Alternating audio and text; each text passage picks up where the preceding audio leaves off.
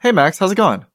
It's going pretty well. Things are pretty busy, but overall, things are going well. How about you?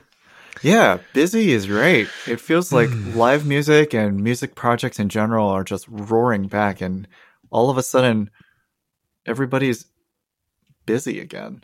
Yeah, it's like all aspects of life busy, hmm at least on this end. But And even for those that aren't necessarily uh, out performing a ton because of uh, stricter COVID restrictions, it's things are still busy anyway. It seems.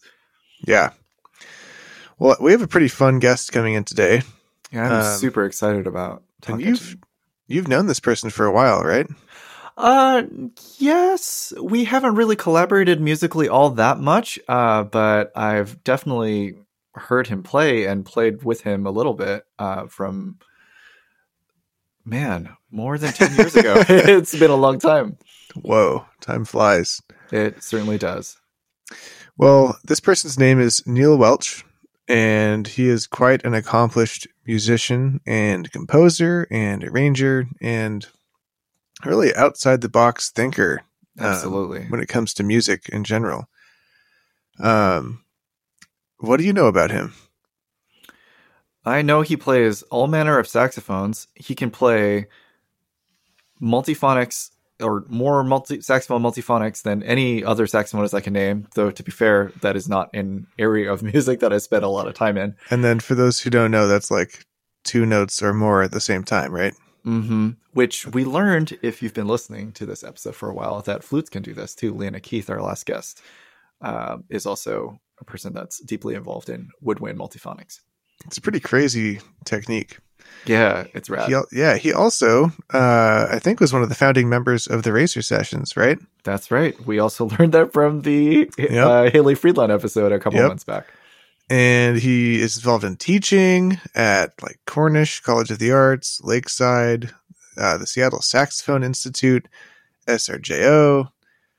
Um, I think he does some stuff at some other schools too.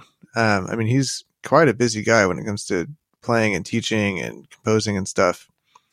I learned that he's on over 700 recordings. That is a ridiculous amount. That's a lot of recordings. that's like uh that's a feat. Yeah. yeah, for sure. Well, we've got a particular recording that he just released called The Ink Around It. It's his new record.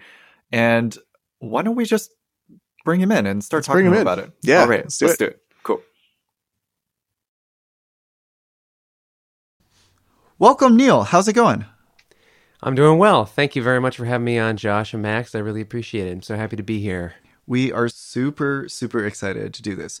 So, before we get started talking about your illustrious career and this amazing record that you've got out, I want to tell a story. So, the first time, Neil, that I heard you play was all the ba- all the way back in, I think maybe 2006 at the University of Washington. I was an entering freshman, and I think you were doing your senior recital. I unfortunately don't remember what music you were playing, but I remember thinking, oh, this is intimidating. This guy is so good and amazing. And it was just really, I was really blown away. And that was really exciting. And maybe the second or at some point later on time that I heard you play was when I was pay- playing in Peter Schmeckley's quintet. And uh, you're nodding. I see that you remember this. Of course, you remember this. Um, he I had been record, uh, rehearsing with Pete as part of the rhythm section, and then he brought you on saxophone and Scott Morning on trumpet to come in to fill in as the horn section for this quintet.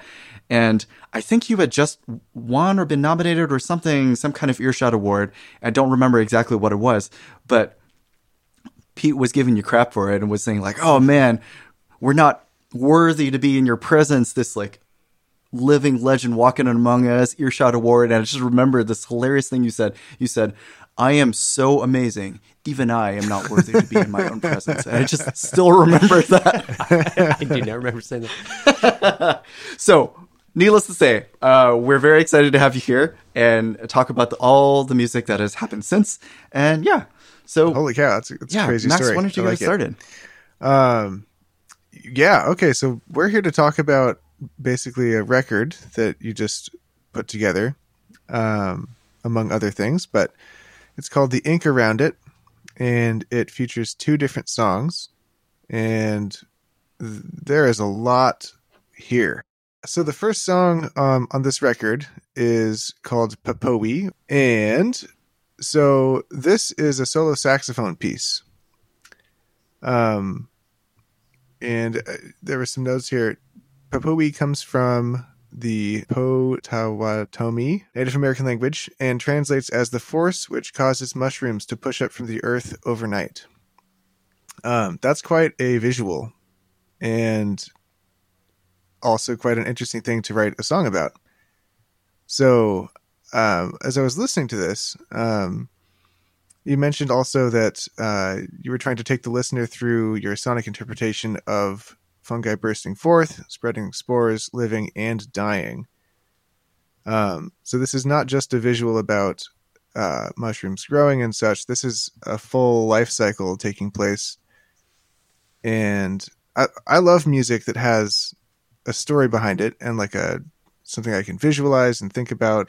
Um, this kind of took that like sensation to a whole new level when I listened to this song and this whole record actually. Um, but first of all, where did you get this idea? Um, like, what made you write a song about this?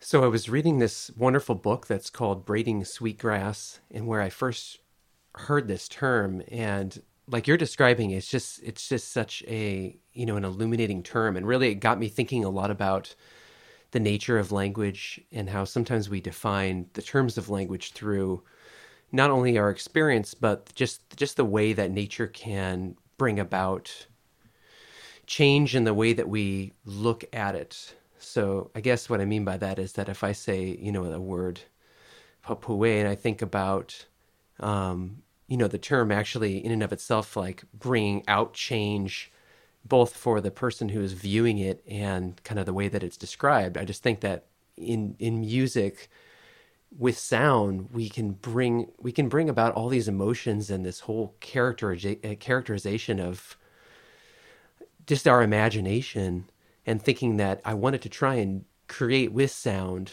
the kind of bursting forth quality that that language was bringing out just through the term itself. So really it started with this very simple idea of can I create sounds that actually bring about this kind of pictorial quality that that term gave to me. And from there, really, I I kind of took myself through this this kind of imagination journey, thinking about the life cycle of these fungi, and thinking about kind of my my place in the world as well when I might be walking through the forest or I might be walking through an environment like that and thinking about the magical qualities of all the the natural environment around me. And then of course the fact that I'm also part of the natural environment although sometimes yeah. it doesn't feel like it you know being a in an urban light landscape. so there's so I wanted to bring um, that out through sound. before we even talk about actually how you're making some of these sounds and such there is um and I'm no expert here but mycelium is kind of like the underground root structure of fungus and mushrooms. Is that right?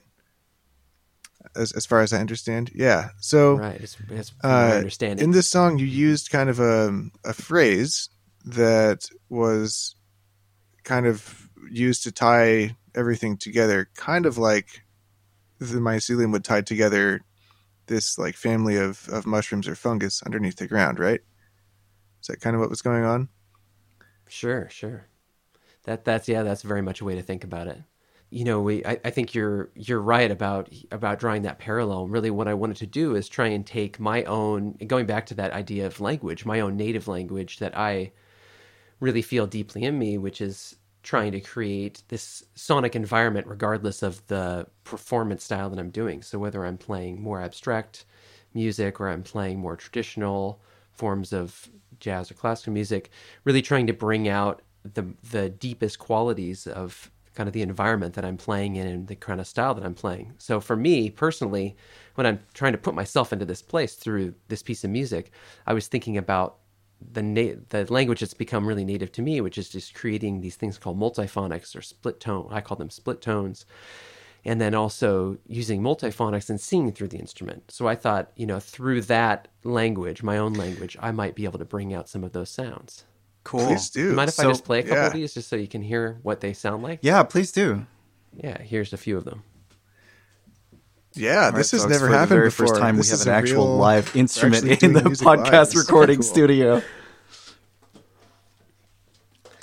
So these these split tones just kind of bounce around throughout the, the piece of music and they're they're written one after the other in it just basically in an unbroken sequence but i have as an improviser i have the flexibility to um, kind of let them push and pull in different dynamics and different tempo but here's some of the sounds.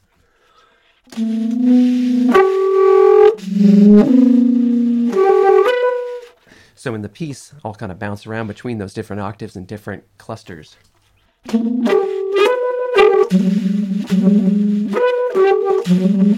and then I'm also singing into the horn. So throughout the, the piece, you'll you'll hear me singing whole, these little whole step clusters.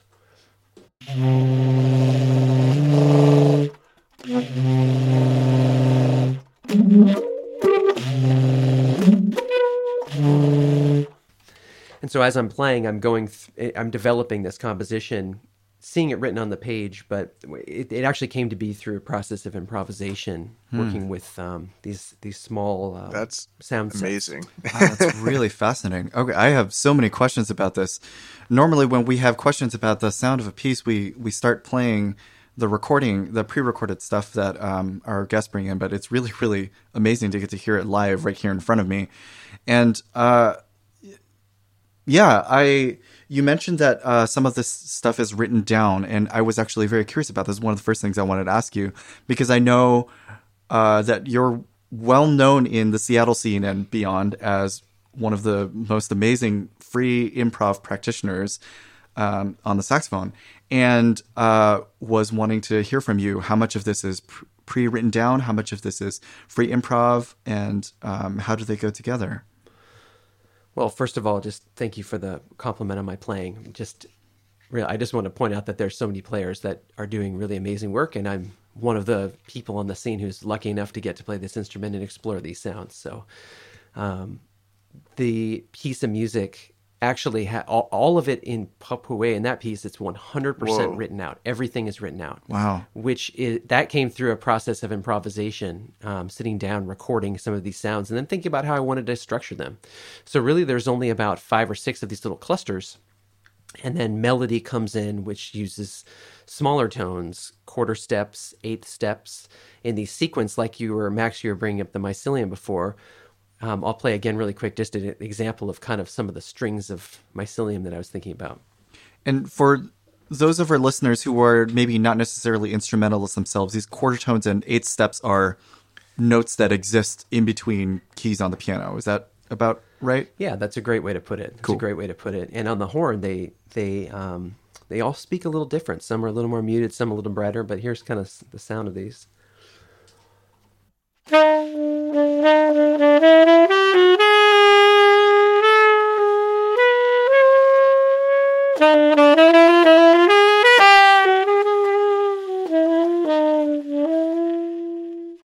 some of them are through fingering systems and then also mouth shape, but trying to think about these kind of the squiggle and the movement of these mycelium branching out and creating their structures and their connection points.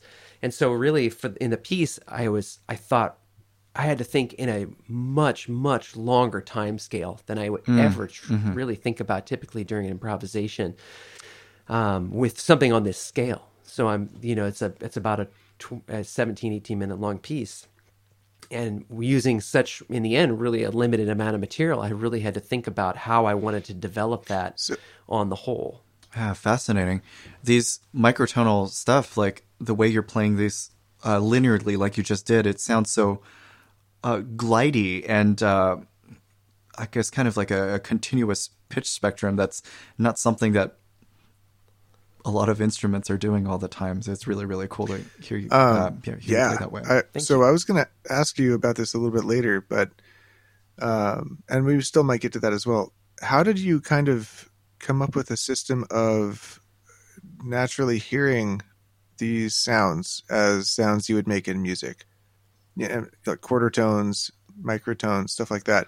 Because most people will have maybe access to a keyboard or a piano or something that is tuned the way that most instruments are tuned in the Western world. Um, how did you kind of familiarize yourself with these other pitches and and figure out how to use them musically?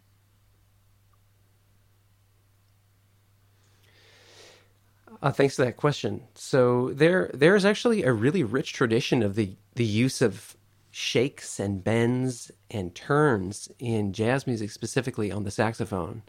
And the one sound that really came to mind for me was this there's this particular mm. shake that Ben Webster, the saxophonist Ben Webster did. From, this is like the 1930s, 1940s, where he's like shaking between an A flat and a B flat, and he actually creates A, it is a multiphonic.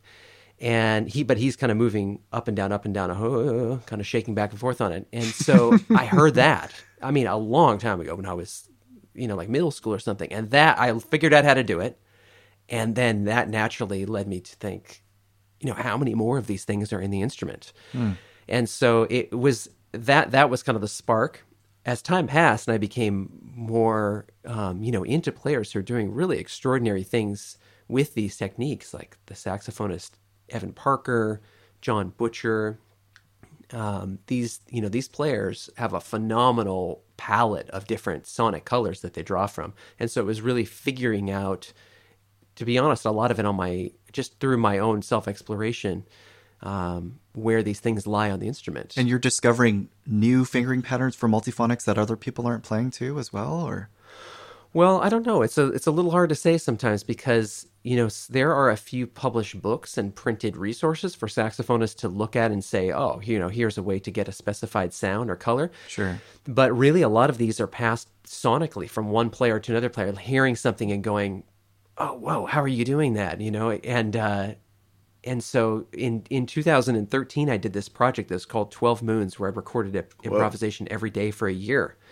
During that project, I, I ended up writing down something like about 300 wow. different multiphonic fingerings. Oh my gosh. And there's lots of stuff like that's printed, but really in the end it, what it comes down to is can can you use it? Can you mm-hmm. recreate it? For sure. And so a lot of the ones that like I'm using in this piece are ones that I can pick up my horn and they're and they're my native language. You know, I can pick them up and I can play them and I hear them in my head and I can, um, you know, as I became more familiar with what they sound like, I wanted I wanted that, to hear them uh, in music. If you yeah. can play what you sing or what you hear in your head, then you're you know you're being true to the music that you want to create. And I think that's very true. And you do an excellent job at this. Um, you yeah. also mentioned uh, Thank you. Letting, let's see, I actually wrote this down because it was so interesting to me. Um, letting the room absorb and refract, refract the sounds of the horn is kind of part of how you think about what you're playing. Um, and I think that's really interesting because when you think about uh, playing solo like this, you have a lot of possibilities, and you do such a great job with um, thinking outside the box when it comes to ways of being expressive with what you're playing. And I was just kind of struck by that phrase um, because that adds like a whole other dimension to timing and stuff, at least for me. I was, I was like, whoa, letting the room absorb the sound hmm. as part of. I mean, I guess we as musicians naturally kind of tend to do that to a certain extent, um, just by default. But really thinking about that as like a an aspect of how to how to play or even improvise or, or compose is just fascinating to me. I think that's super cool that you kind of uh, use that type of thing thinking in your playing. Um,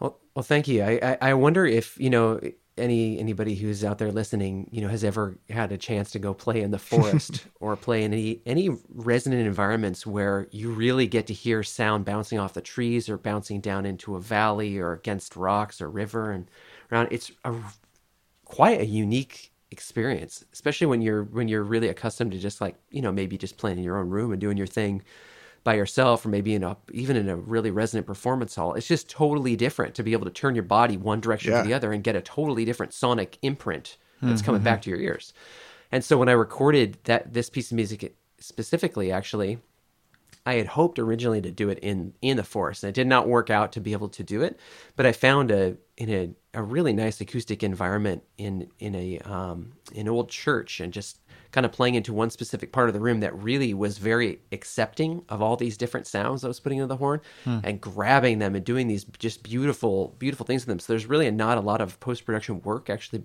done on that recording. It's uh, a, a lot of that is the room sound there. So it was- Beautiful. yeah, it was finding things which can really bring out these these colors from the horn.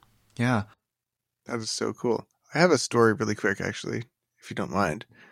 So I had a, ba- a band, if you could call it that briefly, called the Ad Hoc Bridge Band. And what it was, it was me and a tenor saxophonist and an upright bass player. Uh, and we would play on this bridge over Ravenna Park, you know, maybe once a week or so. And at one point, somebody stopped by and told us we were the Ad Hoc Bridge Band, hence the name. And we were like, well, that's kind of cool. Maybe we could be the ad hoc whatever else band. So we started going to other places. We went to like the desert one day, and and we would video record ourselves just playing in these weird places. Um, I think we did like under the uh, Fremont Bridge or whatever with the troll, the Aurora Bridge.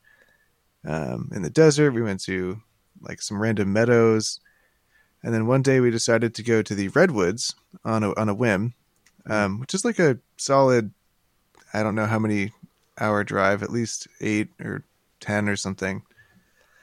And we drove down there, uh, found a nice spot in the redwoods to set up and play, and got everything out to play. And then the sound of the silence in the that forest was so deafening that we actually Mm. couldn't play. Mm.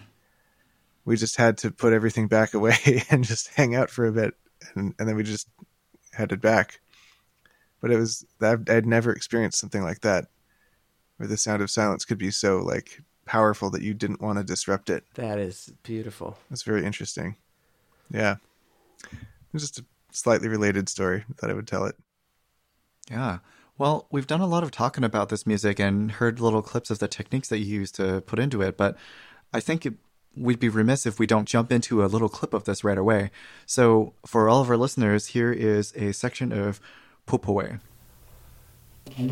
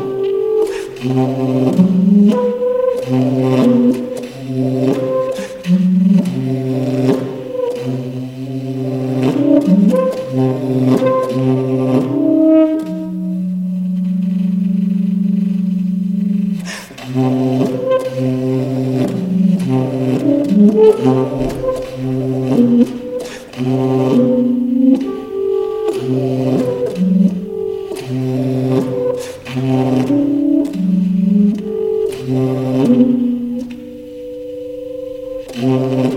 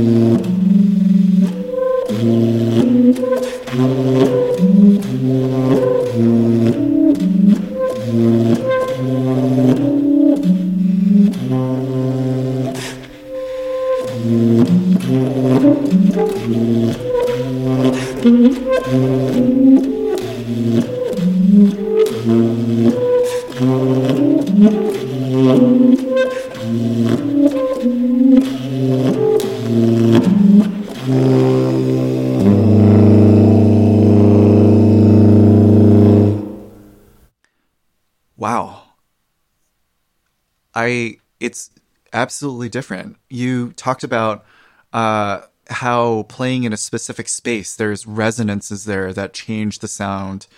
And of course, anybody who's an instrumentalist or anybody who's done recording knows that the room you're in or the space you're in is going to affect the sound. But there's something guttural and viscerally different about hearing those multiphonics uh, from your horn in that space versus hearing them right in front of me here in this room. Mm-hmm. And of course, it's really beautiful and real and cool to hear it right here. But there's, it's, it's deep, it's lush, and it's kind of all encompassing bathing of sound. And it's just, it's yeah. a very, very beautiful piece. Thank you. Um, gorgeous. I just work. had one more question you. about this one. Um, and this is again kind of talking about some of the ways that you are able to express yourself musically on your horn that most people really don't. Um, and that is kind of the gray area between uh, the length of sounds and length length of silence um, in what you're playing. And it seems like you're able to really hmm. dance around in that gray area quite a bit. Um, and it's really cool. I love I love what you're doing with this music. Um, I don't even know if you ha- happen to be able to explain what you're doing in that sense, but I just wanted to kind of highlight that that was one of the things that really stuck out to me in this piece. Well, thank you, thank you for that. You know, some of the some of the sounds, really, especially coming from the instrument, they they resonate at their best through the room, and you know, other mm. ones resonate really close to the horn. Mm-hmm. And so when I when I'm recording it in particular, actually had mics that were set up really close to the oh, saxophone, and I had mics that were set up that were way in the back of the room. Oh, interesting. Just to get just to get the fullest picture possible, because when I'm playing, you know, these single melody lines, it's like more traditional kind of saxophone playing in a way, you know, where it projects relatively well, you know, right th- to my ears right in front of me, and then to the listener who might be like, say, ten feet in front of me or twenty feet in front of me or something like that. Mm-hmm. But other sounds, they you hear almost like they're sympathetic vibrations more. Some of those multiphonic things and the singing through the horn. It's like you hear you hear more kind of blooming frequency versus definite attack. And so there that kind of inherently you know since since I, I i'm hearing the music that way as well and then listening to its response in the room that really plays with my expectation about how i'm going to be pacing the piece so if i kind of lean into playing some little clusters a little quick more quickly it's like you get layering of chords that are happening but the layering is not just the attack it might just be like the vibration of the sound yeah. kind of in its decay and then i go into a single note melody like the quarter steps and things that we were talking about a little while ago, they're a little bit more defined. And so you hear that just hearing that definition of those sounds brings your to me as a listener brings my ear just whew, really intimately very close mm-hmm, versus mm-hmm. the other little clusters they feel very far away and so that really plays with my how i pace the piece and the speed and the silent the, the tiny bits of silence that exist because otherwise it's really a very active piece the silent that true silences only really happen right. after that. There's yeah, well, if you dance and, around through the. There's it's just so cool. yeah. Um. Thank you, thank you. Cool. So I want to throw back to uh, back to the title of the piece and the the original impetus, impetus for this, which we talked about at the beginning of our conversation. So the title of this piece is Puhpowee, which is from the Potawatomi language, which we had talked about a little earlier, which is an indigenous Native American language uh, from, I think, the center of the United States. And I'm curious, what's your connection to the language specifically and also this word? So I don't have a personal connection to the language or um, the Potawatomi Native American people, but the book uh, braiding sweetgrass, which I had mentioned earlier, really really spoke to me in the idea of of language being something that can bring about an illumination of the environment. Hmm. And for me personally, it's I, I I struggle to find that connection in a lot of the language that I use in my day to day life, just as specifically as an English speaker. But I feel that I can bring about a lot of illuminated language through my instrument and so reading reading this passage in the book and reading um, you know learning this word specifically it actually gave I, I just it gave me pause because it, it made me realize that I'm encountering a language that is actually quite different. I'm from com- completely different cultural background, and yet I found that through sound I was able to find kind of an inroad into this into this term, kind of through my own interpretation of it, sure. of course. But and that that that's what really spoke to me once I once I read that and really tried to create that sound through the instrument. That Very that cool. to really to help to illuminate so those sounds. to me. language, Yeah, um, lovely. musical language, you know, up until now in this album has been solo, but the entire album is not solo saxophone. Um, you have a bunch of incredibly talented musicians joining you on the second piece on this album. And I was hoping we could start talking about this one um, just in the interest of time. we could talk about this forever, but there's so much stuff I want to get to. Um, could we maybe jump right into Concepcion Picciotto and and listen to a snippet of it and then talk about it? Great. Yeah, let's do it.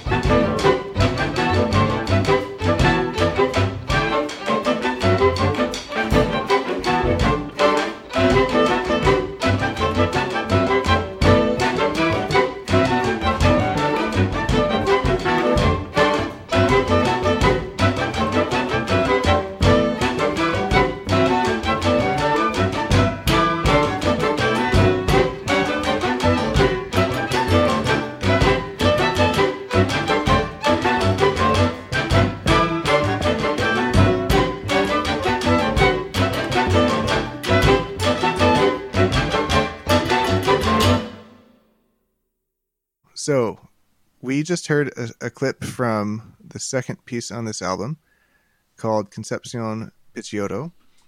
And this is by no means the entirety of the song. Uh, this is quite an opus, if you will. And it is, there are many other aspects to this that you're going to have to listen to on your own. But to dive right into this, uh, from my understanding, Concepcion Picciotto was a person.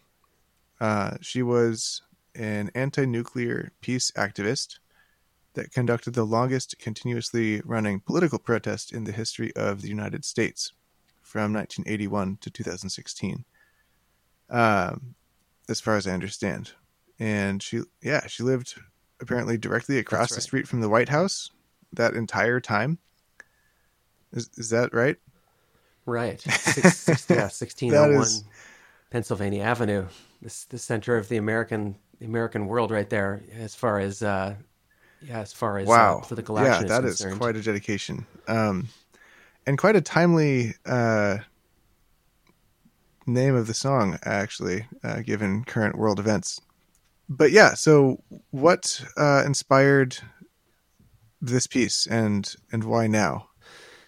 So I had heard of Concepcion Picciotto from um, a, a Michael Moore film, actually Fahrenheit 9/11. She has like a flat, kind of a flashing cameo in that, and I had, I had, I had also been actually kind of made aware of her of her peace protest around that time too, and so I I had my knowledge of her work was very limited, but when she passed away, um, you know, being aware that um, you know she had participated in this incredibly long protest. I mean, 30, 35 ish years protesting in front of the White House for nuclear disarmament as a homeless individual is just just an absolutely stunning achievement. You know, if you think about it, and I just was so inspired by that longevity and that mission, and the fact that she chose to work for work work on behalf of nuclear disarmament, really for on behalf of us all. You know, on behalf of all of humanity.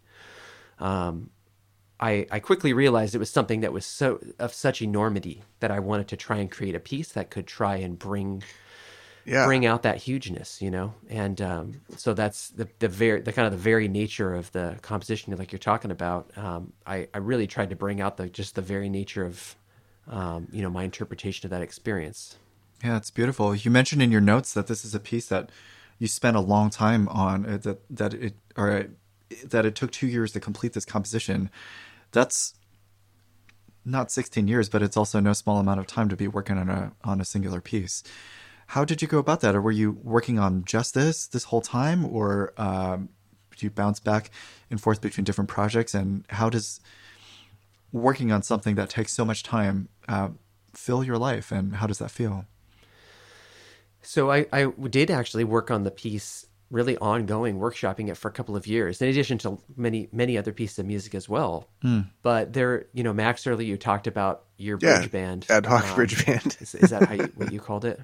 The, the, yeah. so I think I know the exact spot you're talking about in the Ravenna Woods because I ha, every summer there had done a, a concert called the Secret No Forest way. Show where we put on this this performance for for folks that have to hike in there. Yeah, That's so Awesome. cool. and it took took place right under the bridge, and uh, I wrote the piece for a Secret Forest Show, and it was a way way more watered down version of it. And it the the concert that we do it's it has it's about twenty minutes of music. So if you're going to compose something, twenty minutes of music is a lot of music to write Yeah. And especially for um, you know what is more an informal setting. So I, I had to create a wide body material, and basically gave it a first go with an instrumentation that's actually pretty similar to what ended up being on the album. And my own process usually is you know if something really speaks to me, I'll really lean into it and I'll see it through. But typically that doesn't involve a two year process on a single piece. I've just I've never done that before. So that's for for me um, that that really required me to step up, um, you know, as a composer and um, you know just trying to trying to develop the piece, workshop the piece, play it, perform it, and continuously try to shape it into um, you know what you actually end up hearing at the end of the album. So it was really it it, it asked a lot of me personally, um, and it's it it it really helped My me hat grow is off to you. artist. I will definitely That's say that. quite an accomplishment. Um, there's there are a lot of different Absolutely. sections here Thank with you. a lot of different energies and a lot of different uh, things happening, and just thematically, um, were there any things that you were kind of thinking about to kind of uh, anything you were really trying to represent with this piece? Um, any aspects to the music that might represent specific things or anything? Um, I had a couple ideas, but I wanted to just hear what you had to say about that first. Sure. So the unlike Puhpowee, there's no direct correlation between sonically what I'm doing and the the um, the protest, except for the fact that her message was very clear and present, and really, um, I'm trying to think of a better word to use than saying a, a, more kind of an aggressive form of protest, but she was definitely the kind of protester that was out there, you know, very, very um, plain spoken, loudly spoken. Um, and I really, to me, I thought that this requires a theme that has that kind of power. And I wanted to try and create a theme that would be kind of threaded throughout the piece of music. And that to me was like Concepcion's call. Hmm. And so um, here, here's that melody. I'll just play it real quick.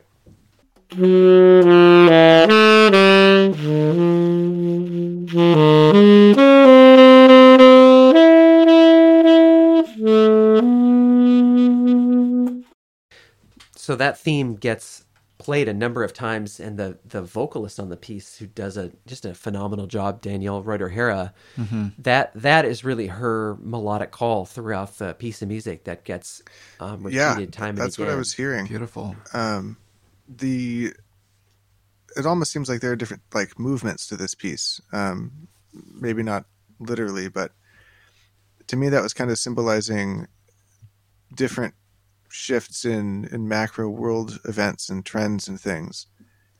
Um, and I was just kind of visualizing 35 ish years of time. Not that I've even actually been alive for that long, uh, but uh, close to it.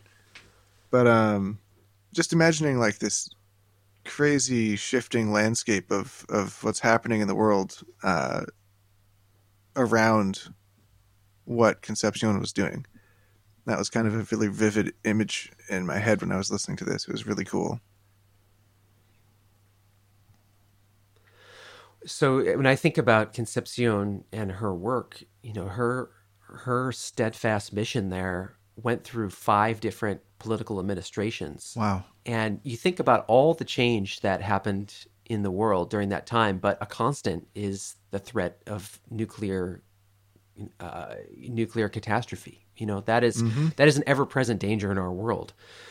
And and in the piece of music, I did want to touch on this kind of wide diaspora of of of of experience, like you talked about. You know, um, the ebb, kind of the ebb and flow in the piece of music and the different um, almost sections or movements that are in it when I first wrote the piece, it had something like 20 different microsections, and then it got whittled down, and then eventually it got kind of placed into these these like kind of long periodic sections where there's these undulations of sound, and in some ways, I did think about the idea of like street protests taking place, the same kind of street protest taking mm-hmm. place in wintertime mm-hmm. as it does in the scorching summer heat you know, mm-hmm. two extremes where you still have the same mission, you still have the same person, you still have the same call for action, but the literal physical environment pressing down. And so ideas like that absolutely played a role in where I wanted to try and sculpt an improvisation. Thinking about time on a very on a long scale, but also thinking about the the very specific events that, that take so place cool. within those scales. Um. So yeah. go ahead. So, uh, oh, I wanted to shift gears a little and talk about some of the sounds that we're hearing um, and I'm looking at the list of the instruments that are on this piece. There's four different saxophones of different sizes and four different stringed instruments of different sizes, drums, and a vocalist. And I think that's it. Uh, and a conductor, very important. Mm-hmm. Um, and vocals is something that I want to bring into here because oftentimes when there's a vocal a vocalist with a big ensemble, the vocals is the at the very forefront singing a bunch of words and that's where the message comes from. And of course, there are places in this piece where vocals are front and center, but it's not every time. Right. And uh, there are large sections of wordless vocals for which the vocals are part of the ensemble. And I just found that a very, very fascinating texture, having a single vocal that is blending together with the rest of the ensemble. And so I wanted to talk to you about that a little bit and ask you uh, how did you go about arranging this and thinking about vocals as not vocals in front, instruments behind it, but vocals as a vocalist as part of the ensemble together? That's a that's a really good question, and thanks thanks for that observation too. Um, so when I'm when I'm thinking about this ensemble writing and the orchestration of the piece, I was really trying to take into account all these different instruments that were um, interacting together. And a word that always comes to my mind when I'm thinking about composing or improvising as well is is texture. You know, what are the different textures that are being used? And to me, texture is a very it's a very wide term in my mind. It, it, what what gets kind of folded into that is an individual performer's contribution sonically, as far as like the timbre of their voice or what the techniques physically that they can do on their instrument that they might be able to bring out. And for the vocal part in this piece, I really wanted I wanted I, I, I did want a female vocalist um, because I wanted that in a way to just be a direct correlation to Concepcion Picciotto. I wanted the vocalist to be able to have that kind of quality that would really cut through, as you know, thinking about her being the um, you know the the sole driver in this in in her own protest movement, and I wanted the vocal to have that. At the same time, I wanted there to be this idea of unification, hmm. and so the the the protest that Concepcion Picciotto is fighting for, um, as previously mentioned, you know, this is this is a global protest. This is one, you know, one individual, and and I should also say a collective of individuals that were often with her and rotating. But really, in the in the end, what it comes down to is that call to action to all of us. And I wanted the vocal to represent that. So the vocalist um, Danielle Reuter-Harrah in the piece actually does this. I, I, wanted her to take her hand and put her hand in front of her mouth to make this muted sound while she was singing. So at times you'll, if you now that you know that, if you listen to the piece and listen to her some of her vocalizations, you'll hear this very outwardly spoken protest, and mm-hmm. then the mm-hmm. world kind of trying to mute her. Mm-hmm. And that mm-hmm. was, and I and I wanted that to actually cut come through on the recording, and so that's an example of, you know, a technique that I wanted to to be heard, but I also wanted that to be part of the ensemble blend sound, not necessarily the main vocalist or the main driver of the emotive quality of the piece. I wanted the the yeah. message of the piece to be coming through um, on the whole through all the instruments. That's a beautiful sonic metaphor. Thank you yeah. for explaining the the the meaning behind it. That gives so much more depth to the sounds that I've been hearing. I had another question, um, sort of yeah. tying into something we talked about briefly before, but um, microtonal harmony is in play here, and mm-hmm.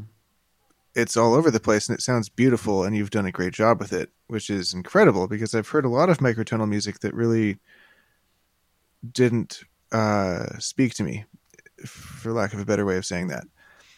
Um, this is awesome music, and I'm just blown away by how you've managed to use semitones, microtones, quarter tones, all of these things um, in such a musical way. Um, have you studied like microtonal harmony theory and stuff? How did you figure out how to do all this? Yeah. Uh, th- uh, thank you for that. You know, first of all, Max, thank you for that. Um, so I, I studied some microtonal theory while I was in college, but really the work that I've done has been ex- actually mm. going back to solo music, exploring it through solo music, and and a lot of it is rooted in um, these multiphonics. And so, and f- for me, I okay, so it's it kind of starts like this. It's like if I hear these microtonal sounds that exist within the natural state of the multiphonic, then I go, okay, mm. that's a given expression of the instrument what does that sound like against more tonal harmony? Does it work with tonal harmony? So it's mm-hmm. sort of a trial and yeah. error aspect of uh, in that in that aspect, but also thinking about what is naturally given to me through the instrument. That was a great starting point for me to start to think how can I use this with more tonal harmony?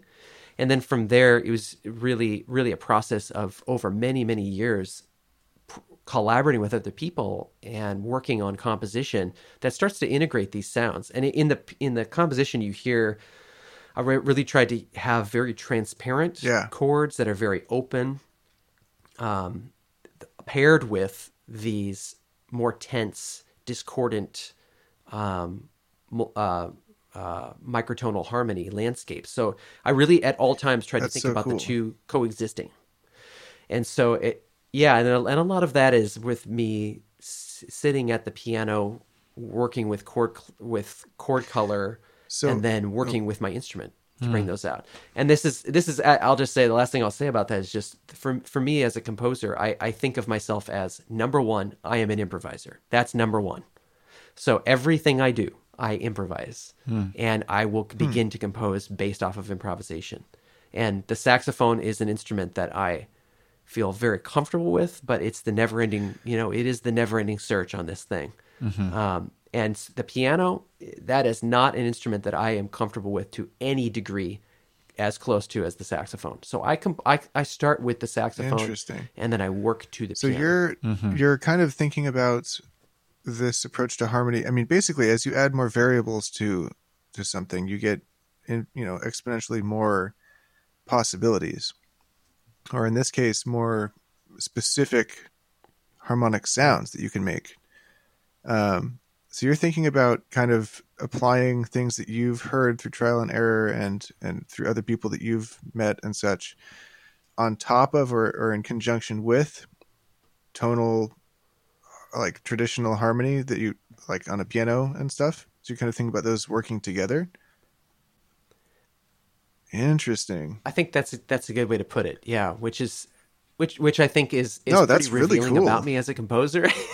that really really what it is is it's it's it's um you know to call something trial and error is Oh, yeah. in a way I think every composer can relate to that. But um, Absolutely.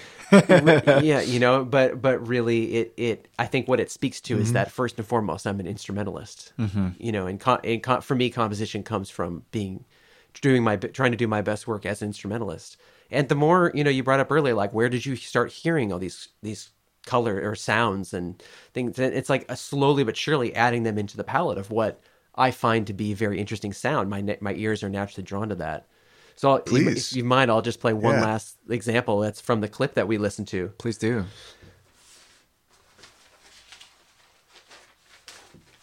I'm gonna look at it on the sheet music because I don't have this one memorized.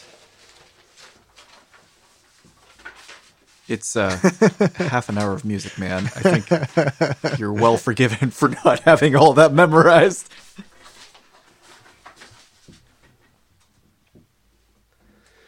So this little little part I'll display play real briefly is from near the end of the piece, and what it, it does is it, it uses exactly what we're talking about here. It's like more traditional harmony and tempered pitch mixed with multiphonics and and semitones, and I compose those into the violin part, which is playing um, either unison with me or we're, we're t- essentially tutti throughout this section, but sometimes the violin will also be thickening the chord clusters that I'm playing. And then beneath that, the ensemble is doing very, very strict tonal harmony against it. And so those kind of two worlds kind of exist in parallel. So here's an example of that. So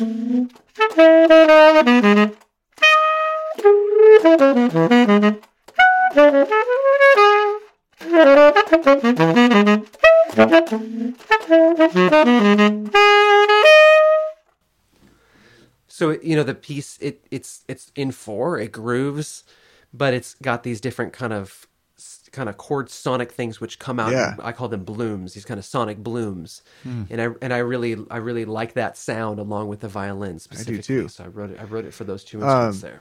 so josh and i were privy to some pretty cool notes that you sent us ahead of time for this podcast and a couple of things that you mentioned in those notes were that you came up with this melody while you were hiking in the mountains in the pacific northwest is that right with a horn in hand nonetheless I did, yeah. Um, that's really cool. And so, the, I mean, first of all, that really helps this album flow. I think um, from the first song to the second. Um, but uh, I wanted to ask. Um, you also mentioned that you heard some bird sounds and incorporated those into this piece as well. And in addition to that, um, group singing a little bit as well.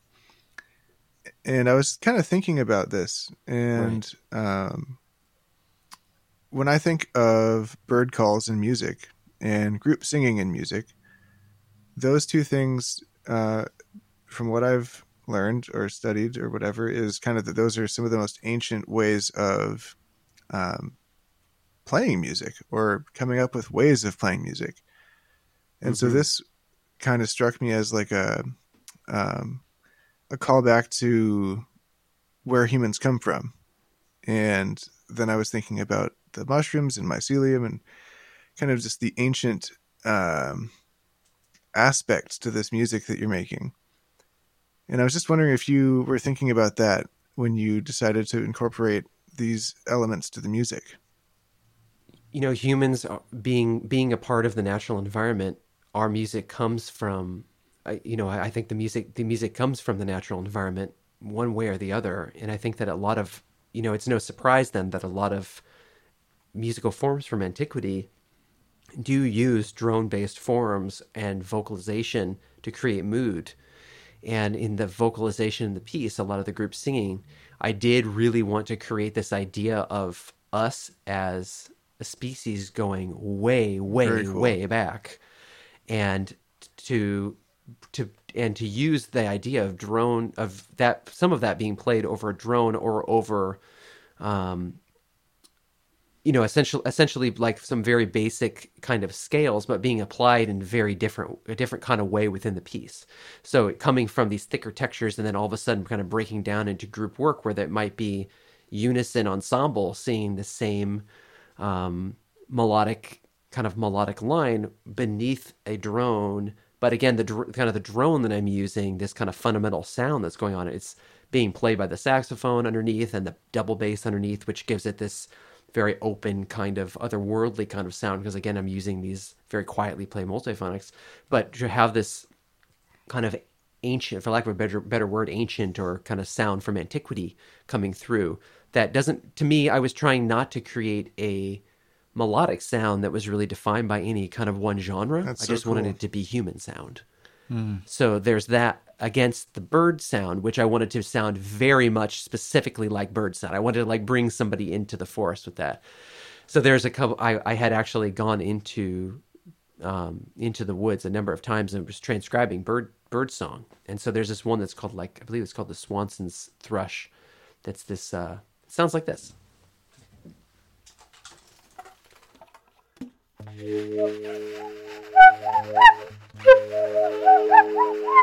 this sort of whirly sound that kind of twirls up. Woo, woo, wow. Woo, and so, and if you slow it down, you know, it it actually miraculously, it's actually a. Um, because now we're getting really detailed here, but it's actually it's actually a um, augmented triad that's going like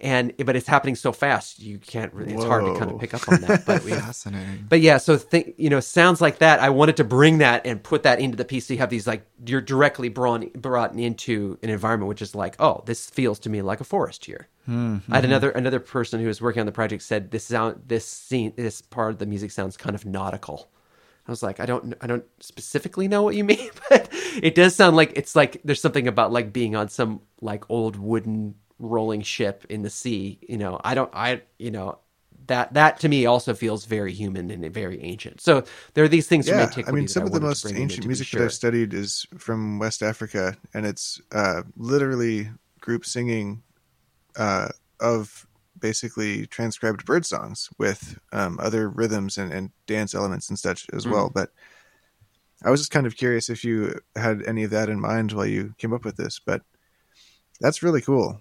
Um, and that I, the detail that you've transcribed that bird call with is astounding. That's crazy. That's so cool. Wow. Well, thanks, and that that that, that has been that has been done in in um, you know classical music specifically for a very long time, transcribing actual bird call. But I, I wanted to do it in a, in a different yeah. a different capacity here, and like when you're talking about music from um, you know, West Africa that might, you know, is re- literally a direct parallel of the natural environment of people are, uh, around you. You know, that to me Absolutely. is the kind of use I wanted to make of of bird call. So I, I did not, yeah, I did not spe- specifically reference any musical tradition yeah. from that, but I wanted to get that Beautiful. spirit. I wanted that spirit to be in there. And that really is, in a way, that's a direct parallel to the other piece, Puhpowee. Like I wanted to, I I wanted the the album to be balanced in that way that they're both that they're both a reflection of the natural world but one is ultimately about you know this precious natural this one beautiful world that we have that we that we are it's important for us to be stewards of and that we directly are threatening this through nuclear proliferation and then the beautiful the beautiful pers- persistent nature of um, you know, the natural world doing what it does, Yeah. which is finding a way to continue. So I also wanted to address that a little bit as well. Um, I mean, for one thing, I was wondering, you know, just if this was intentionally released uh, now, given current events or not. But also, um, I mean, basically, if you consider the life cycle of mycelium and mushrooms, its relationship to the rest of the environment and humanity, uh, the risk of rising nuclear war at the moment, um, this is all a bunch of really heavy subject matter to talk about or make music about.